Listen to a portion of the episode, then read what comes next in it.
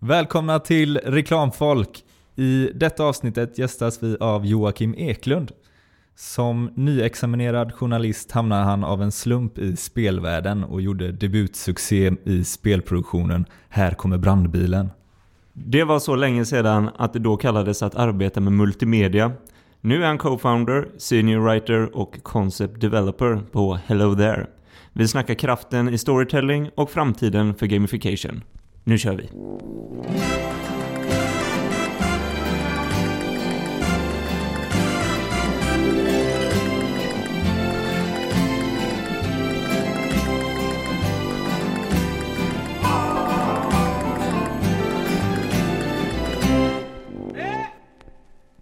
Antingen är det vi själva som har haft någon idé, kanske något företag som vi tycker att de borde göra spel. Och då kanske vi har redan en idé initialt hur man skulle kunna ladda varumärket eller sälja Där ni kontaktar en kund ja, och säger det att händer, ni har en idé? Ja, det händer. Ja. Absolut. Eh, inte jätteofta, men det händer. Eh, och då blir de oftast intresserade och säger ja visst kom hit ja. och berätta vad, vad, vad ni har tänkt ut. Och så, så börjar vi berätta om hur vi jobbar, vi visar alla case vi har gjort och så förklarar vi idén och ibland så säger de nej det är nog inget för oss. Eller så, ja men det här var intressant, liksom. kan ni berätta mer? Och sen så mm. börjar man jobba där. Eller så får vi en brief mm. Eh, där de har funderat ganska mycket över vad är det de vill kommunicera, vad är det de vill uppnå? Eh, eh, det de oftast inte har funderat över är call to action. Vad är det de vill att mottagaren ska göra ja. när han eller hon spelar spelet? Ofta vet de inte när man frågar så att säga och de kanske inte har några klara bild, någon klar bild av målet heller. Men, men oftast är det i alla fall så att vi får en brief och, och sen så kanske vi går tillbaka, eller jag tar tillbaka den till kontoret eller till studion och sen så tittar vi igenom den, gör en debriefing, vi går igenom. Eh, ser, kommer det upp några frågor, något extra som vi behöver veta? Vi kanske har en liten workshop med kunden och får lite mer information. Och sen sätter vi igång med idéer utifrån det vi har då. Ja. Och det vi jobbar mycket med målgruppen, liksom, försöka förstå målgruppen. Vad är, det de, vad är det de gillar att spela? Vad är det de inte vet idag som behöver veta? Hur ska vi förflytta målgruppen mentalt? Vad är det de ska kunna göra efter att ha spelat? Alla de här grejerna. Vad ska de veta om varumärket och så vidare. Då. Mm. Och så tar vi fram, eh, så brukar vi jobba i smågrupper så vi delar in oss ehm, så att vi, vi brainstormar i mindre grupper och sen så träffas vi oftast igen och tittar på vad är det vi har kommit fram till olika idéer och vilka idéer kan vi jobba vidare på. Vi brukar ofta hitta två eller tre idéer som vi tycker de här två idéerna eller tre idéerna jobbar vi vidare på. Och sen brukar vi jobba kanske under en vecka separerat från varandra, så mm. egentligen ingen kontakt och sen så träffas vi igen och så ser vi vad har kommit ut av det här, liksom, vilken, vilka idéer är starkast. Det är ändå ganska... Ni investerar mycket... Ja, vi investerar mycket tid. Och sen så gör vi någon form av high concept som det heter. Eh, idén på en A4-sida. Eh, och ihop, koka ner det? Ja, koka ner det och sen som en buljongtärning. Och sen så har vi skisser.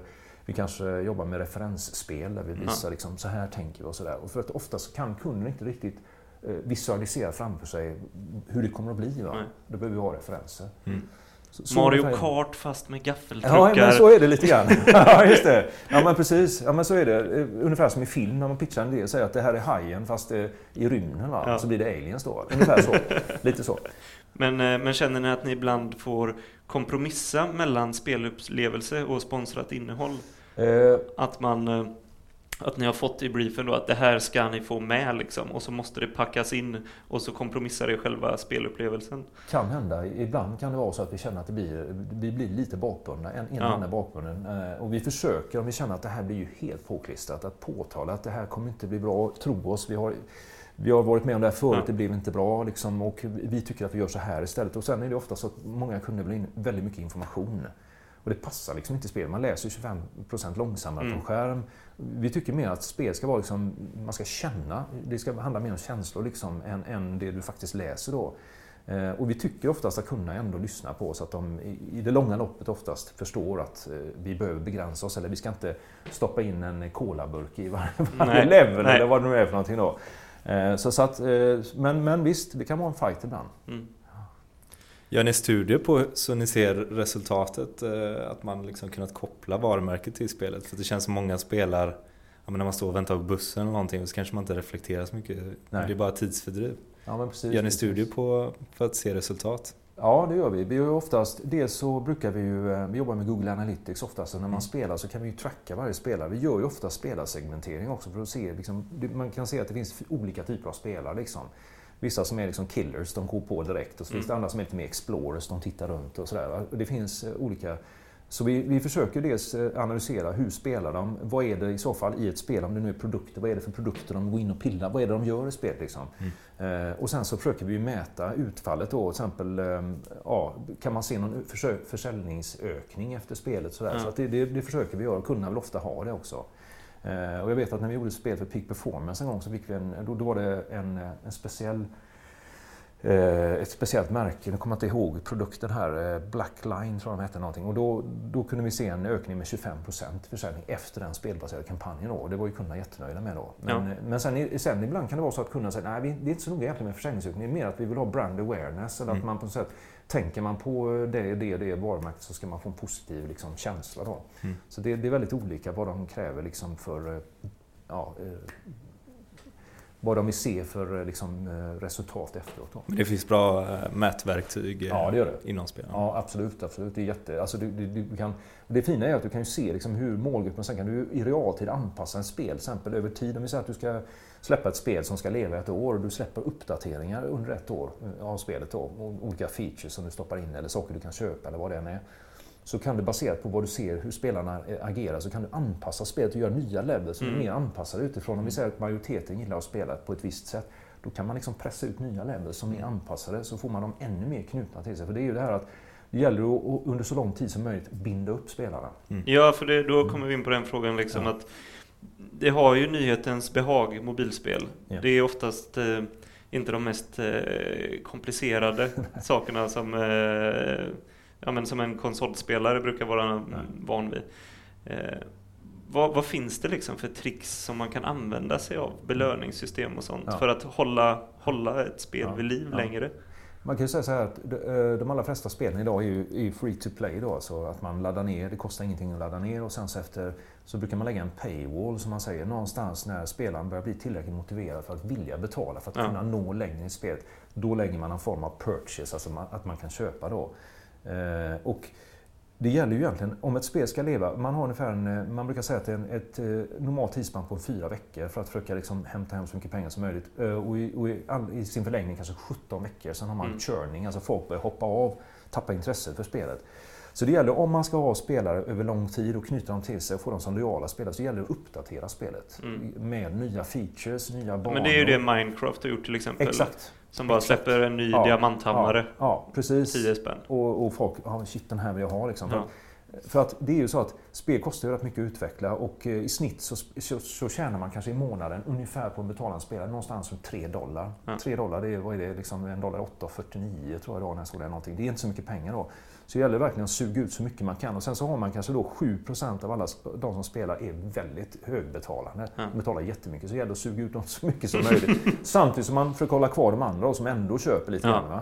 Så att det, alltså det kostar, man pratar om user acquisition, det kostar ju att få in en lojal spelare. Det är mycket marknadsföring och sådana grejer. Så att i, i många spel går man ju back alltså. Mm. Många, många spel tjänar kanske i snitt 70 000 på ett spel. Det är ju ingenting. Och så. Det är investerat 1,2 miljoner på att ta fram spelet. Liksom. Så att det är en risky business. Det är risky. Mm, verkligen. Men, men det är intressant, jag vill bara nämna det, att det är ju en hel vetenskap det där med spelarpsykologi. Liksom. Hur, var, är, var har man the tipping point? Var är folk som mest benägna att betala för att få någonting? Liksom? Det kan ju handla om socialt erkännande. Titta, ja, liksom, mm. vad duktig jag och nu kan jag köpa det här. Och man kanske till och med byter föremål och grejer vad man har köpt och sånt. Så det är, och det här om man googlar på det här så finns det hur mycket teorier som helst om det här med monetization. Hur gör man för att tjäna pengar? Och ingen vet egentligen. Ingen Nej. vet varför vissa spel, det är liksom tio spel som har tjänat miljarder och sen resten tjänar ingenting. Liksom. Sådär. Så det, det är jätte, och det funderar vi över varje dag. Liksom. Hur ska vi få nästa hit? Hur ska vi någonsin få en hit?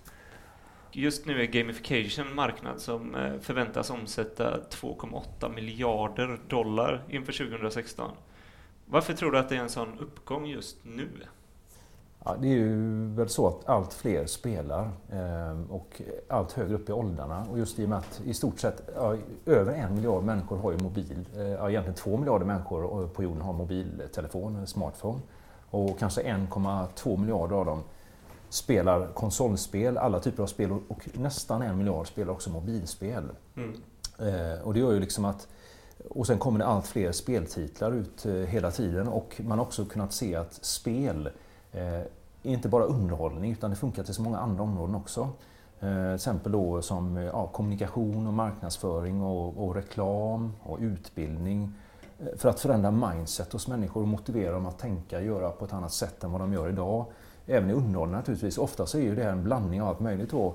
Och sen har man ju kunnat se nu, det var ett program senast häromdagen på TV som handlar just om spelande där man har kunnat se att, att spel påverkar hjärnan på olika sätt. Då. Både kanske negativt och positivt men i mångt och mycket positivt. Då.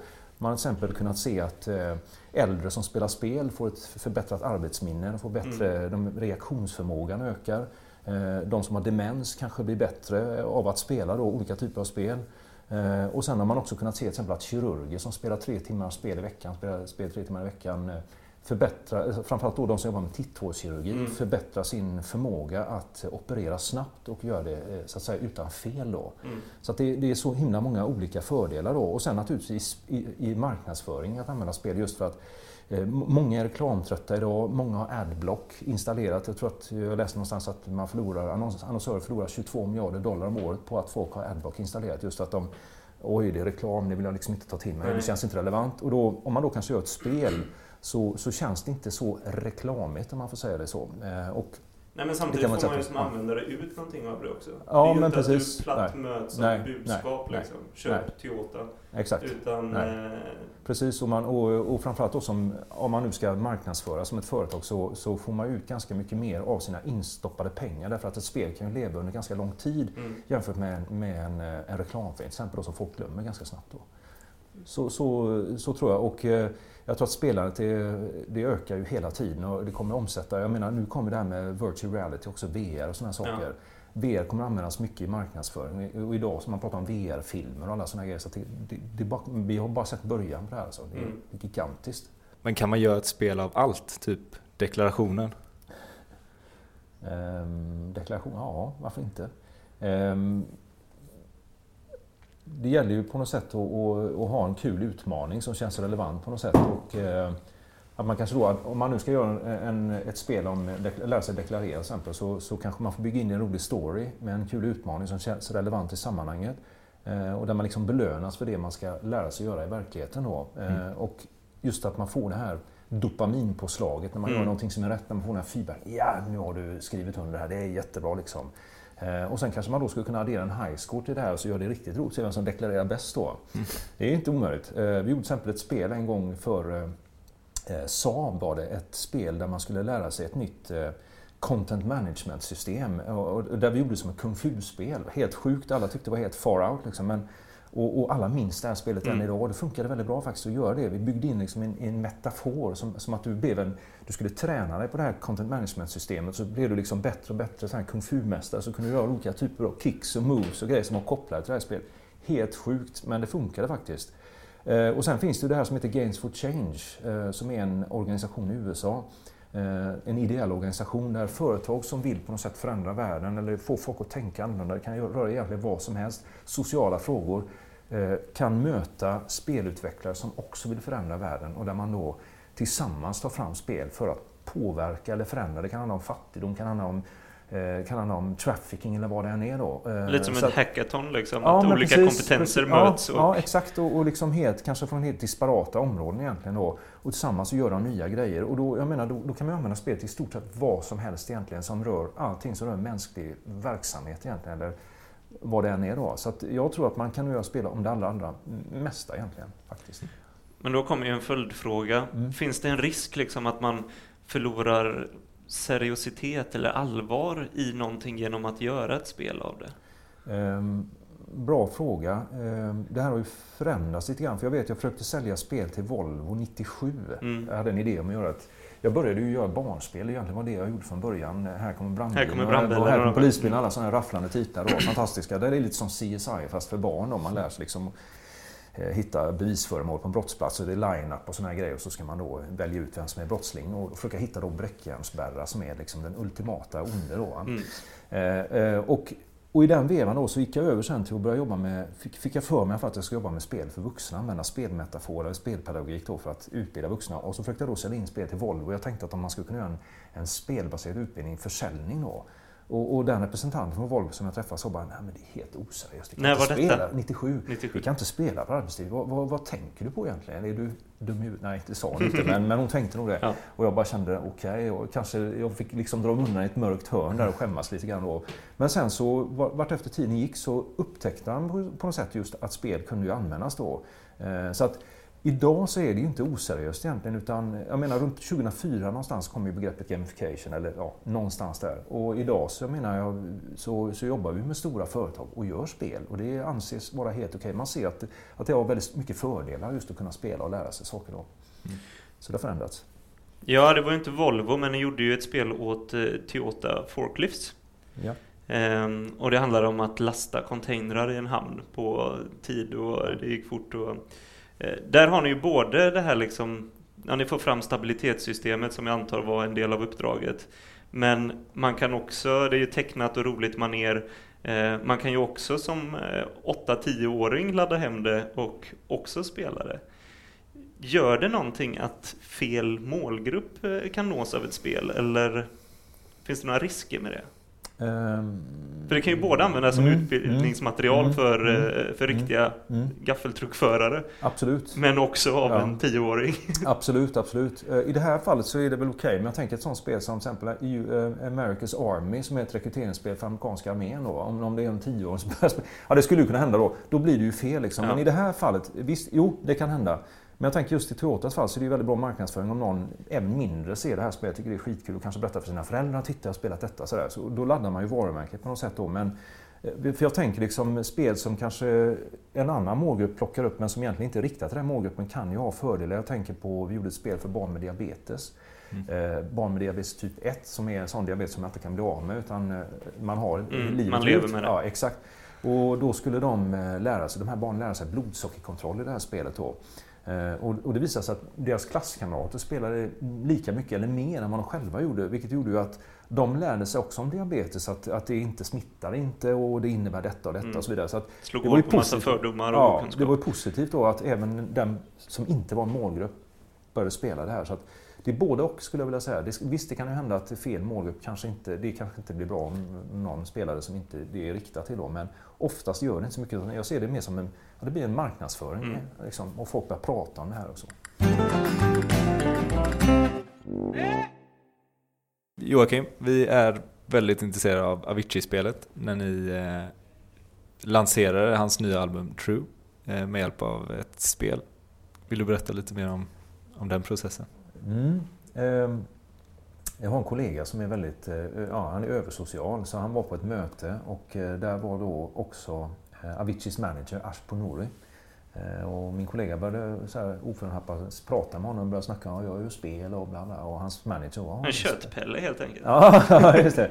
Och han bara, oh, wow, intressant, intressant så här. Och, och, och kollegan sa liksom, ja, det vore coolt att göra ett spel för Avicii liksom.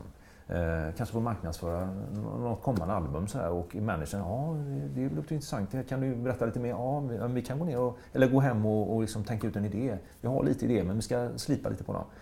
Och sen träffades de eh, några veckor senare och eh, hade, då hade vi tagit fram en idé och han tyckte det var jättebra. Så vi började liksom producera det här och eh, ja, efter ett antal månader så släppte vi spelet av som heter Gravity på App Store och Google Play.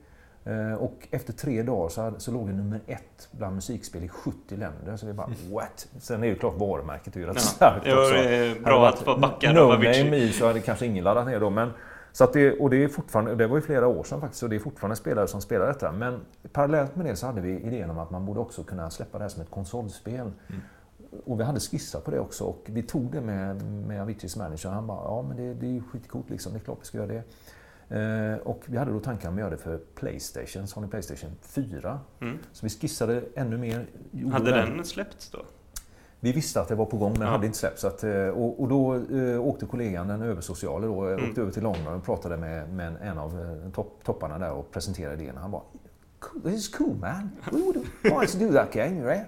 Can you show us some more? Så, så vi jobbade ut idén och nu håller vi på för fullt att producera. Då. Så någon gång efter sommaren förhoppningsvis så kommer att släppa spelet då. Blir det ett första konsolspel? Ja, vi har faktiskt släppt Confury. Vi ja. gjorde ju det här spelet Confury för, eh, för filmen. Confury Street Rage har vi släppt på mm. Playstation också faktiskt. Och, och Steam och mobila enheter då. Så, att, nej, så att det har vi gjort tidigare. Men vi tycker det är kul liksom, för det ger liksom andra möjligheter att göra det ja. lite coolare och sådär. Och sen är vi inne och nosar på, kan man göra det här kanske, nu vet vi inte om vi har Gravity, eller förlåt, det nya Witcher-spelet som eh, VR, men vi har funderat över det i alla fall. Så det kommer ju allt mer också VR och det är ju stora möjligheter att göra mm. riktigt coola spel då. Så, att, så, så, är det, så att eh, det, det, vi ser fram emot det jättemycket när det kommer ut då. Ja, men Kim Kardashian gjorde ju också ett spel för att uh, lansera sitt varumärke. Ja. Uh, är det någonting som kommer nu? Att... Ja, absolut, det tror jag. För eh, just när du säger Kim Kardashian, det är intressant där att eh, hon, det var ju lite grann en chanstagning tror jag från hennes sida och hennes management eh, sida sett. Eh, eh, och det var, ju, det var ju ett företag, en studio som heter Glue, en amerikansk studio som var med och utvecklade spelet. Och det är ganska, ganska, om jag får säga mediokert spelet egentligen, men har ju haft oerhört många nedladdningar. Jag tror att man räknar med när spelet så att säga har eh, tjänat som mest när det liksom inte är nyhetens behag är borta så kommer man upp i 85 miljoner dollar i vinst då, vilket mm. är rätt galet. Och det har gjort att, att många andra celebrities har släppt spel och kommer att släppa. Katy Perry och alla vilka det är nu då som kommer att släppa. Så att det kommer allt mer. Men liksom nu är de nummer två och nummer tre. Va? Hon var ju först egentligen då. Jag tror att hennes syster har släppt något spel nu men det blir lite flopp då tydligen. okay. Eh, ja. Nej, men, men, men, men, ett spel ja. kan få en ganska rejäl skjuts om man har en eh, stark opinionsbildare bakom. Absolut, absolut. Och, och liksom, hon får ju på något sätt då, eh, Kim Kardashian får ju liksom en, en dialog, en direkt tät dialog med sina fans egentligen. De mejlar till henne eller twittrar eller allt vad de gör. Va? Så att hon, det är ju genidrag skulle jag vilja påstå. Ja. Men hur ser kunskapen ut bland, om vi pratar reklamköpare då? Eh, vad det gäller spel? Är det så att många kommer och säger att de vill ha ett spel eller du berättar att ni också är ute och, och pitchar in i det. Mm. Hur, hur, ser det ut? Eh, det är väldigt varierande. Vissa, vissa byråer, vi har jobbat en del med byråer. Eh, dels kan vi ha, haft, ha hjälpt dem med hela idén egentligen i spelet eller så har de själva en idé om, om vad de vill göra. Så det är väldigt varierande. Vissa byråer har ingen koll alls och andra av de som jobbar är jättegamers, alltså vet mm. jättemycket. Så det varierar oerhört mycket faktiskt. Men om man ser rent generellt på de spel som, som har kommit under de senaste åren så är ju ganska många dåliga. Det beror ju på att de som har varit med har aldrig gjort spel. De vet liksom inte vad är det som är bra. Liksom, lallare. Lall, ja, lite lallare tyvärr då. Eh, men det håller väl på att förändras. Så, men eh, vår upplevelse är väl att 50-50 ungefär. Vissa vet, vissa vet ingenting och sådär. Och de lyssnar ganska mycket på vad vi säger eftersom vi då har track record som är rätt bra. Då. Mm. Mm. Men om man tittar tillbaka på 90-talet skulle alla ha en hemsida. Ja. Början på 2000-talet, ja. eller 2010 skulle alla ha en app. Ja. Ska alla ha ett spel nu? är det något för alla? Eh, eller ser du ett intresse på marknaden att, att reklamköpare är intresserade av ja, det, ett ökat intresse och ja, förståelse? För du nämnde Volvo ja, där till exempel som skrattade. och nu så kanske de kommer. Ja men precis. Nej, men Volvo, vi gjorde ju spel för några år sedan. Volvo har ju haft nästan 3,5 miljoner spelare. Ett, ett spel som heter Transporters där man kör alla deras fordon egentligen som de har. Då. Det är båtar och det är sopbilar och alla möjliga grejer. Och de såg att det var ett sätt för dem att nå ut, eh, liksom nå ut brett. Och vi hade inte ens någon marknadsföring, eller betald marknadsföring. Nej. Och ändå viralt så spreds det jättemycket då. Eh, så att säga. Och eh, sen klart att det kan bli en mättnad. Om alla ska ha spel så blir det, det är inte så kul längre. Så att vi får se vad blir nästa steg, det vet mm. vi inte riktigt. Men, men jag tror mycket det här VR är ju the next coming thing. Liksom, att VR i marknadsföring. Man pratar om att ha VR, modevisningar VR, man sitter med sina hjälmar på sig och film kommer snart nu. Och jag pratar med några nu som håller på med positioneringsbaserad eh, VR så att du kan i, ditt rum hemma egentligen med din mobiltelefon och en mjukvara så kan du mappa upp hela ditt rum med mm. hjälp av telefonen. Och sen så sätter du telefonen i en hjälm bara och sen så kan du få en, en 3D-grid eller en värld ja. hemma i, i, din egen bostad som plötsligt är liksom ett kråkslott eller vad det än är och du kan titta under grejer. Så det är jättesvårt att veta vad som kommer men, men VR tror jag, VR i kombination med spel kommer att bli jättestort och där kommer ju företag också när vi marknadsför att använda sig av det här, helt klart. Finns det några andra trender inom gamification som du ser? Nej, men jag tror att eh, alltså, trendmässigt så är det ju, eh, jag ser ju att mycket, utbildning kommer ju väldigt mycket i, alltså återigen i spel och utbildning. Och det kan ju vara alla möjliga typer av utbildningar. Det, ju, det kan vara för, eh, jag såg nu senast, det kom en ganska stor, ganska stor utbildning för vad heter det, sjukvårdare inom katastrofsjukvård. Mm. Mm. Som är en helt stor spelvärld där du går in och så ska du lösa och det händer massa grejer samtidigt och så vidare. Eh, läkare använder allt mer. Det finns, det finns en app för kirurger nu som du kan ladda ner där du kan ha olika typer av ingrepp. Då liksom. Och så finns det en topplista. Så här, han var bäst på att ta ut tonsiller mm. i världen. Men så där, och så kan de öva handgrepp och så vidare. Då. Så det, det, kommer i alla möjliga områden. Men utbildning har vi sett är en, en, liksom en kommande trend. Och inom e-hälsa, man pratar mycket om e-hälsa. Jag vet inte om ni känner till begreppet? Så. Nej. Nej, men det är ju liksom att i och med att människor blir allt äldre så kommer sjukvården inte kunna klara av och, och liksom hjälpa alla gamla. Då. Så att mycket handlar ju om... En dyster utveckling. Ja, det är en dyster utveckling. Så att det handlar mycket om att jag måste ta ansvar själv för min egen, egen friskhet, mm. om man nu ska säga så. Eh, jag hålla mig frisk då. Eh, och det gör att inom åldringsvården så ser man till exempel att det kommer komma robotar. Mm. Och de här robotarna kommer att hjälpa då de gamla hemma. Och sen så kommer kanske robotarna innehålla spel också. Därför att mm. då ska de gamla då kunna så att säga, träna sitt ja. intellekt och alla de här grejerna. Då. Eh, och, e-hälsa är ju det här just att du ska själv ha mer då ansvar för din egen, egen hälsa. Och du kanske ska kunna följa dina egna journaler, alla mm. sådana här grejer. Du kanske har en iPad så du pratar med en doktor för du kanske bor i Boden eller långt utanför Boden och har ingen kontakt med sjukvården, de hinner inte komma hem till mm. det. Så att allt mer, liksom, och, då, och då kan det också ligga i detta att man ska lära sig hur ska jag sköta om mitt hjärta, för jag har problem med hjärtat. Liksom. Då kanske det blir ett litet mm. spel. Hur ska jag sköta om min diabetes, så blir det ett spel. Så att, mm. Och jag tror att i och med att, att jag är ju lite äldre än vad ni är, jag menar jag, jag är gammal rätt snart. Nej men så, så, så jag menar, och, ja, men även, alltså ni spelar ju också, så här, det kommer bli allt vanligare, det kommer bli vanliga människor är, är väldigt digitala. Kommer, mm. Detta kommer man ju ta med sig när man blir äldre också självklart. Så att det, det kommer förändra hela samhället, hur det fungerar allting, eh, tror jag.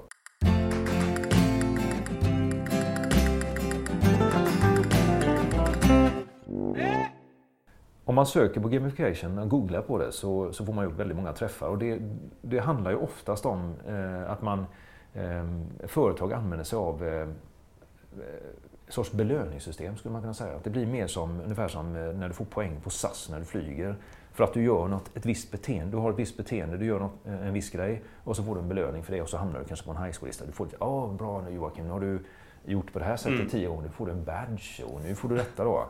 Och det, ju, det, känns ju mer som, som, som ett klassiskt belöningssystem och det har funnits sedan 1700-talet. Är det den viktigaste spelmekanismen? Ja, i, när, man, när man ser på, alltså, men vi tycker att gamification är, är mycket, mycket mer. Det är ju egentligen att ta, alltså ta spelmetaforen egentligen och, och, och, och, spelmekanik och spelkänslan fast använda det i helt andra syften än bara ren underhållning.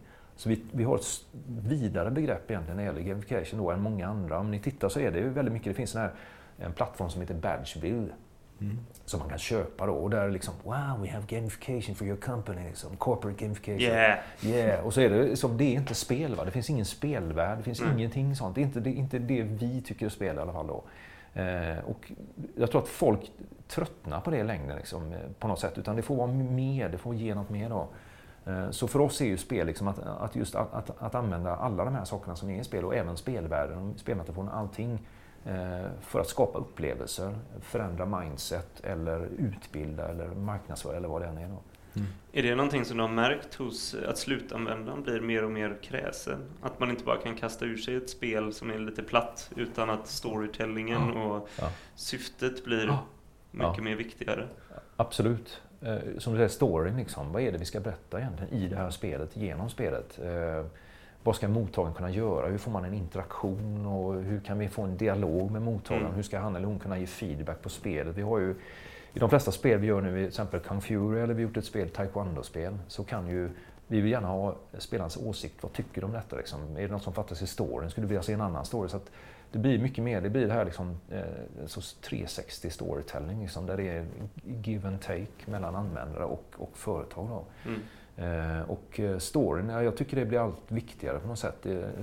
precis som du säger, att det här platta är ingen, det är ingen som tycker det är kul längre. Liksom. Nej, utan då, då, blir det ju, då, blir det ju en, då blir det ju en ja. livslängd på en vecka. Ja, men precis, man. precis. Utan eh, story kanske man då kan publicera nya storylines över tid eller någonting, mm. eller avsnitt eller något, så, så kan man ju hålla kvar publiken väldigt länge. Mm.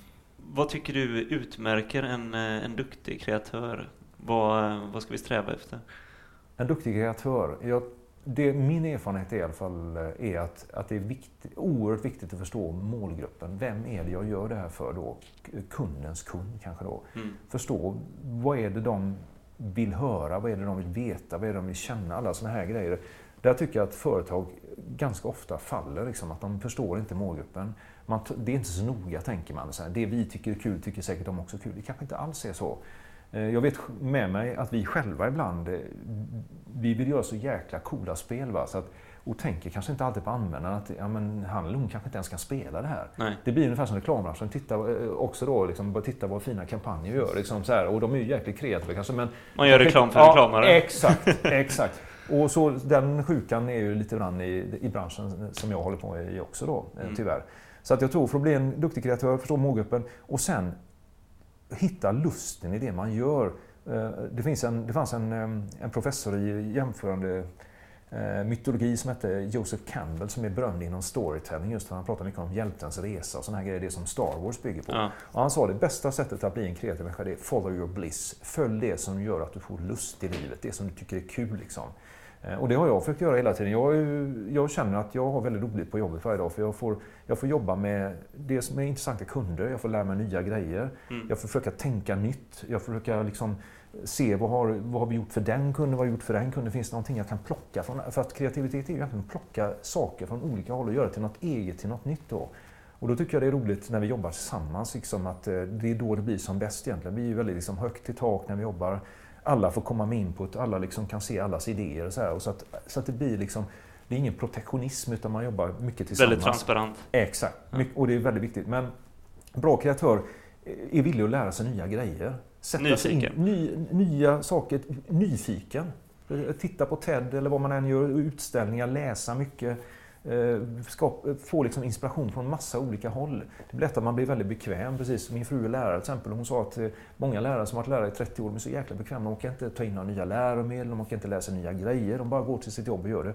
Den dag man går till sitt jobb och bara gör det, då, då ska man nog göra någonting annat. Utan man måste ha den här lusten. Liksom. Eh, och den har jag, jag är ändå 52 år, men jag tycker fortfarande att jag känner mig som en 18-åring i huvudet. Man får liksom aldrig stelna. Nej. Det, det, det tror jag är viktigt. Och, och sen om man har något specialområde där man är bättre än alla andra eller har någon annorlunda vinkel, då har man också lättare att få jobb. Liksom. Om man kan någonting som inte alla andra kan eller är bra på en viss grej. Liksom. Mm. Det är min upplevelse i alla fall. Då. Mm. Eh, och, sen, all, och sen aldrig ge sig. Liksom. Vill man ha ett jobb, och då envis. Ja.